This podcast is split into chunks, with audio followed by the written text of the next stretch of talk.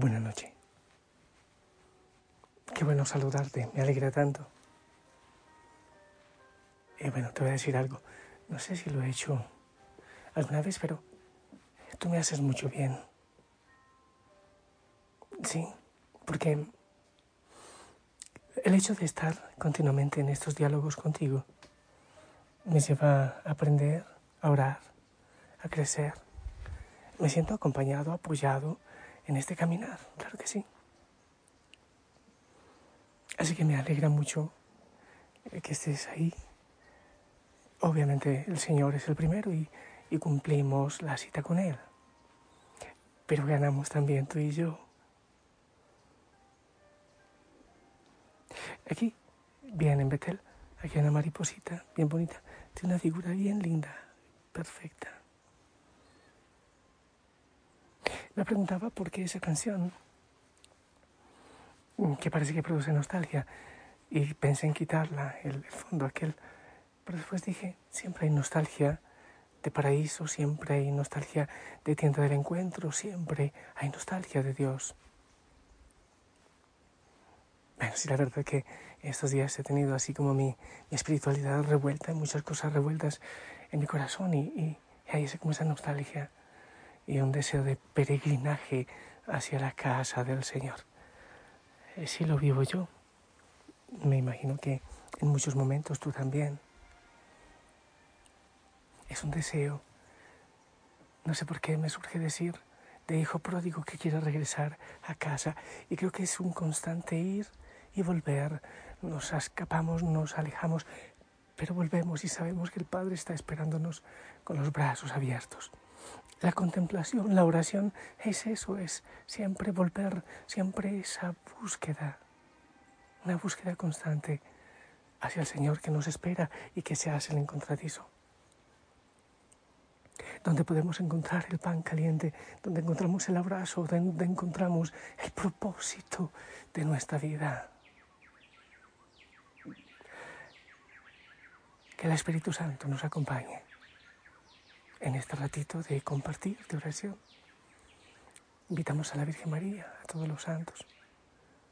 Nos unimos a la oración de la Iglesia. Oro contigo, con tu realidad, con la realidad que estás viviendo. Déjate abrazar por el Señor y, déjate también abrazar por la oración de tu familia espiritual, de la familia Osana que te acompaña en todo momento. Santo Espíritu de Dios, ven. Y nos unimos también a la oración en este canto de las aves, canto que se hace oración. Nos unimos con una pequeña nota desde nuestro corazón a esta sinfonía de alabanza y de adoración. Santo Espíritu de Dios, ven y toma nuestro corazón. Te entregamos nuestra realidad, sacamos eso que hay en el corazón, sea cual sea la realidad, la descargamos en ti ponemos todo a los pies del Señor Jesucristo. No estamos en soledad. El poderoso Dios está con nosotros y con Él somos más que vencedores. Amás Sinclética dijo, muchos viven en las montañas, se comportan como si estuviesen en la ciudad y pierden el tiempo. Se puede ser solitario en la mente de uno mientras se vive entre la multitud. Y un solitario puede vivir en la multitud de sus propios pensamientos. ¿Por qué leo este, este apotecma? Lo que pasa es que decimos, no, pero yo no puedo ser un contemplativo. Eso es para los, monjos, para los monjos, eso es para las monjas y los curas. Pero yo tengo que trabajar. Eh, de hecho, hay gente que critica al esposo o a la esposa, es que ahora quieres pasarte rezando todo el tiempo. Obviamente hay que ser equilibrado. El que no trabaja, que no coma, lo insisto siempre. Pero para ir al desierto, para ser contemplativo, para ser orante, no tenemos que irnos todos al Sahara, al Sinaí, a Egipto, eh, bueno, a Betel. Aunque me encantaría que todos vengan aquí a Betel a tener una experiencia de silencio, a, en fin, en tantas partes del mundo. Pero imagínate tú entonces Jesús, que le seguían todo el tiempo los enfermos, le perseguían, no hubiese sido un contemplativo. Esto va mucho más allá del lugar. Eh, la ermita, la pustinia, eh, la celda, el monasterio, se encuentran en el corazón.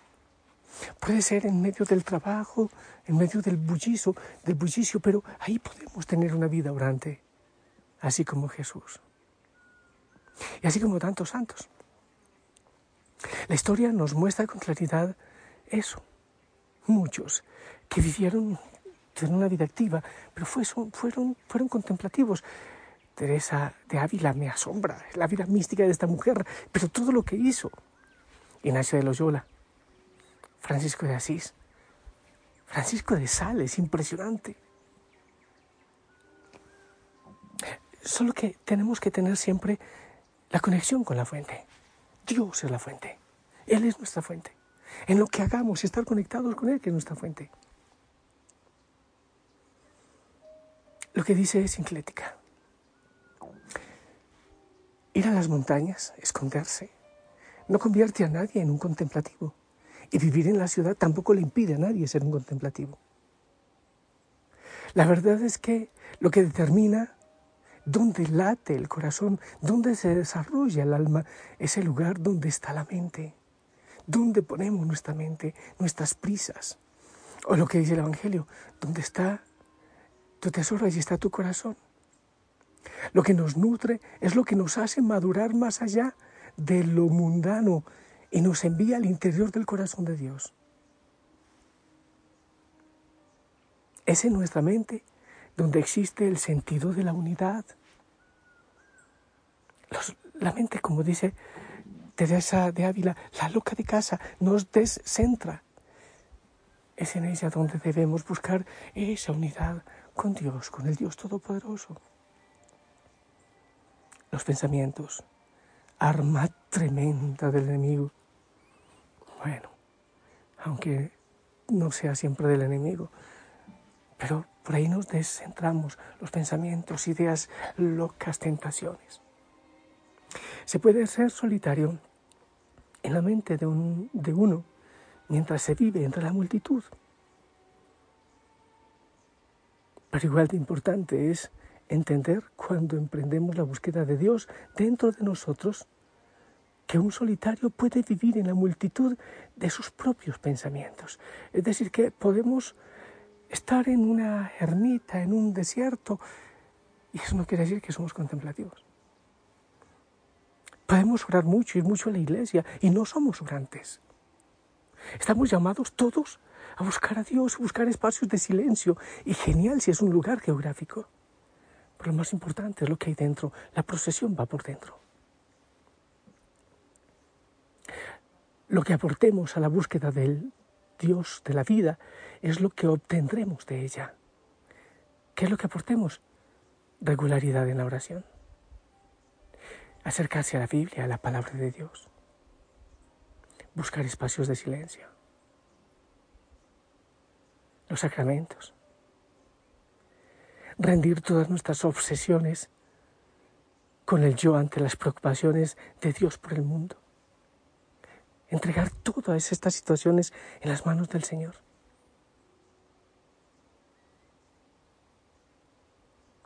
Acercarnos a la palabra del Señor con el corazón abierto para escucharle. El tiempo que tengamos en nuestros espacios de oración, entregarnos, ofrecérselo al Señor completamente. El silencio contemplativo va más allá de no hablar.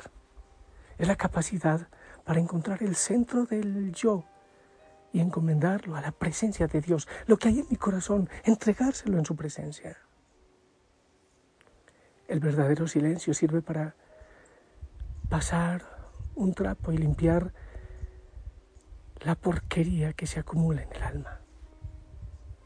Apacigua el clamor que reclama nuestra alma y lo sustituye por la apertura a Dios. Hace un rato hablando con, con Ana y con María, yo decía, en la realidad del mundo, del bullicio, del ruido, de lo que vivimos, la familia Osana tiene una misión es enamorar de Jesús por medio del silencio, de la contemplación, de vivir la vida desde otra óptica, la óptica de Dios, de la fe, de la oración. Vivir el desierto, aunque sea en la ciudad y en el trabajo. Hay fragmentos de tiempo que le entregamos al Señor en esa búsqueda sagrada y eso marca también la diferencia. Poco a poco vamos avanzando.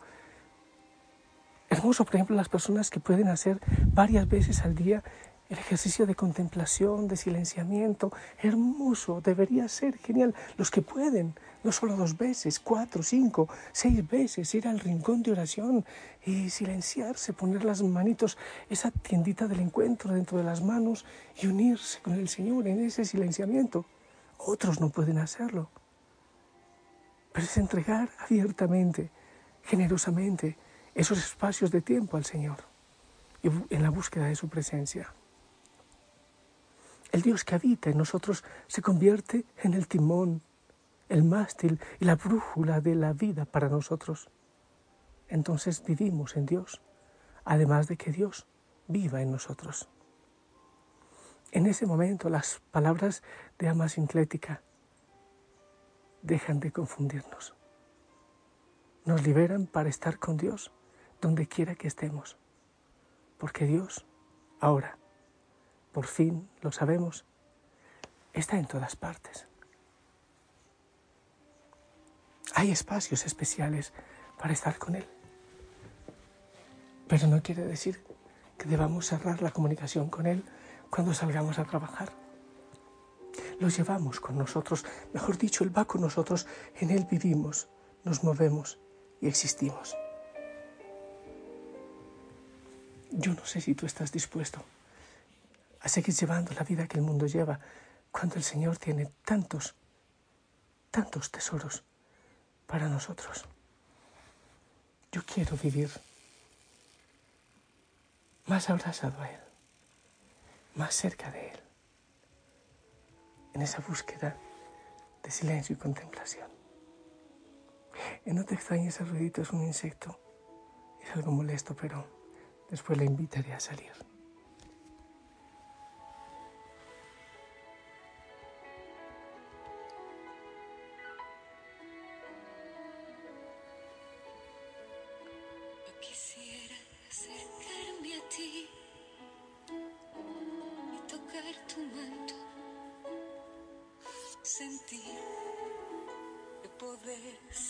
Salga de ti.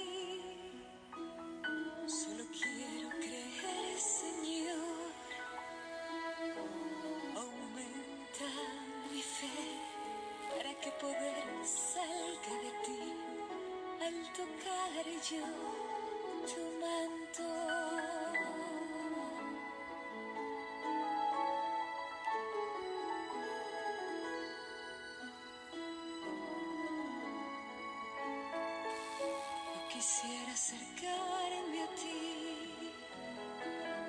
y tocar tu manto, sentir que poder salga de ti.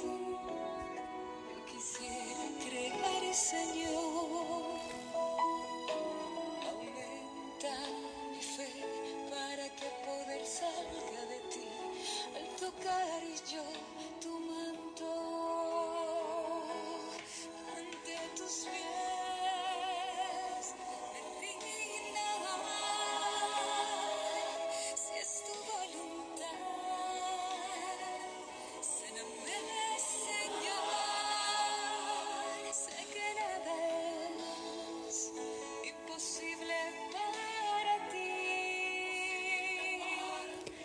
Nanangarita, ante tus pies.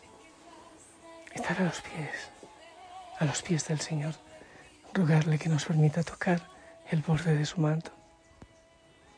Te invito a buscar, insisto, los que tengan posibilidad de hacerlo más, eh, con más frecuencia, en su rinconcito de oración, el banquito carmelitano, en su silla, aquietarse, respirar profundamente poner las manos como una pequeñísima tienda del encuentro a la altura del pecho, llevar toda su percepción ahí a sus manos, entregando todo al Señor diciendo el nombre de Jesús. Ahora ya no te invito a repetir en ese momento la frase de contacto. Ahora, por ejemplo, la palabra Jesús al, al exhalar. Jesús, suavemente y como que sin abrir los labios tenga un eco en todo el ser de manera especial ahí en las manos, como una ofrenda. Jesús. Jesús, que haga un eco en las manos, en todo el corazón.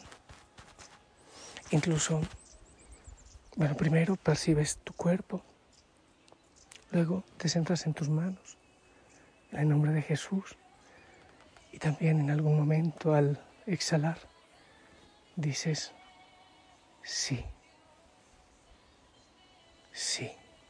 No tiene mayor significado que decirle que sí al Señor a lo que Él quiere hacer en tu vida, en ese silenciamiento que posea tu vida entera y que vaya saliendo lo que tenga que ser sanado.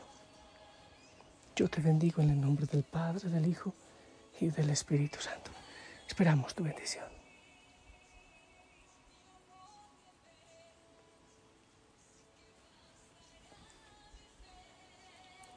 Amén. Gracias.